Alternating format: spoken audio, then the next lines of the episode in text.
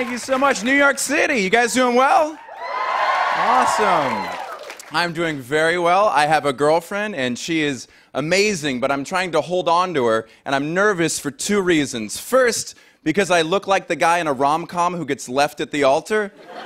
Like, doesn't end well for this guy. Mother's always saying stuff like, Catherine, I don't care if he cheats on you. Colton comes from a good family. Like that kind of.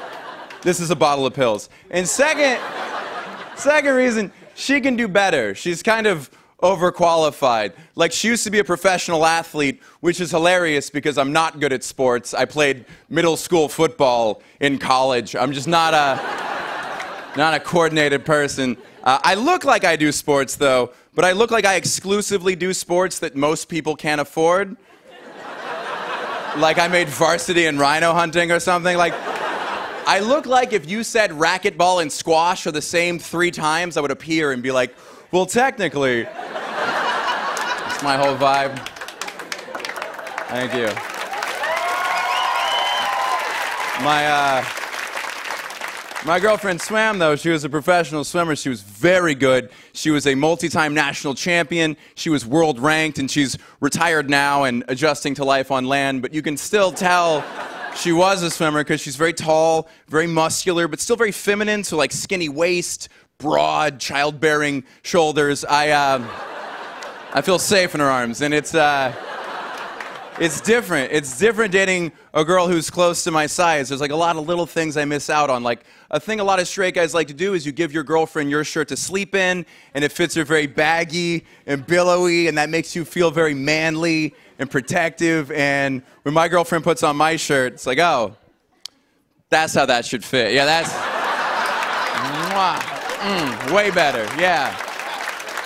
Yeah, you just give it back to me when you grow out of it, and. Uh, Here's my lunch money. Like, it's like, that whole kind of vibe. And she swam her whole life, so every guy she dated before me was a swimmer. Like the last guy she went out with was very fast. Uh, he was a 50 freestyle, 100 freestyle specialist with a little bit of 100 butterfly. He went to collegiate nationals. He had Olympic trials cuts. I only Googled him for a few hours, but a very, very talented athlete from what I could sleuth up. And fun fact about this guy, he is six foot seven. My girlfriend's ex boyfriend is six foot seven, and that used to mess with my self esteem. But the really cool part about that is that we can just sleep in his old shirts. It's great. Very spacious, a lot of room.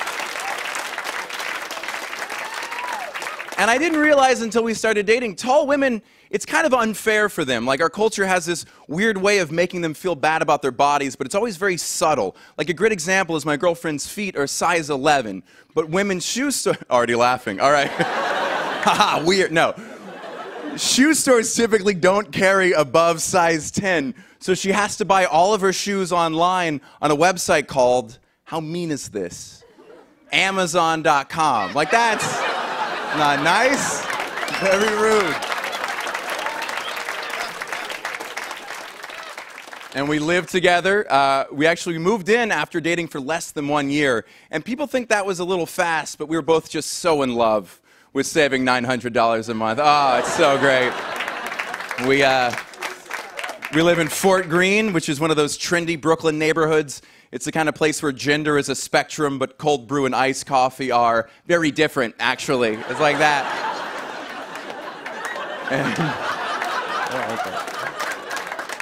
So, including my girlfriend, I have three roommates, and our apartment is a perfect example of what's happened to Brooklyn. So, I work in entertainment, they work in marketing, tech, and real estate. If you haven't read Revelations, that is the four horsemen. Like, this is true. If we stand in a diamond, put our hands together, and chant, an Apple store opens. It just rumbles through the ground. Our entire block is powered by Soul Cycle classes. We switched over the grid, all right. And I like doing stuff with my roommates. A couple weeks ago, it was me, my girlfriend Laura, my roommate Harry, and his boyfriend, and we were watching Queer Eye on Netflix.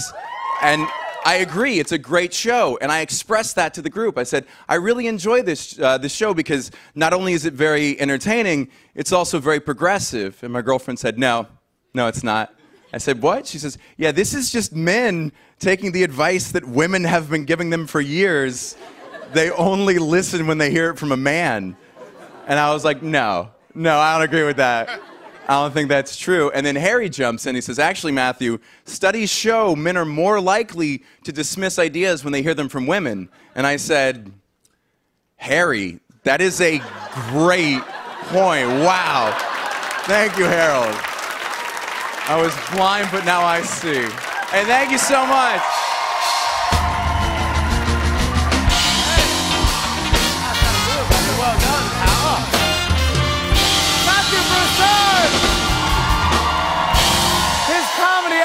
Is available now on iTunes.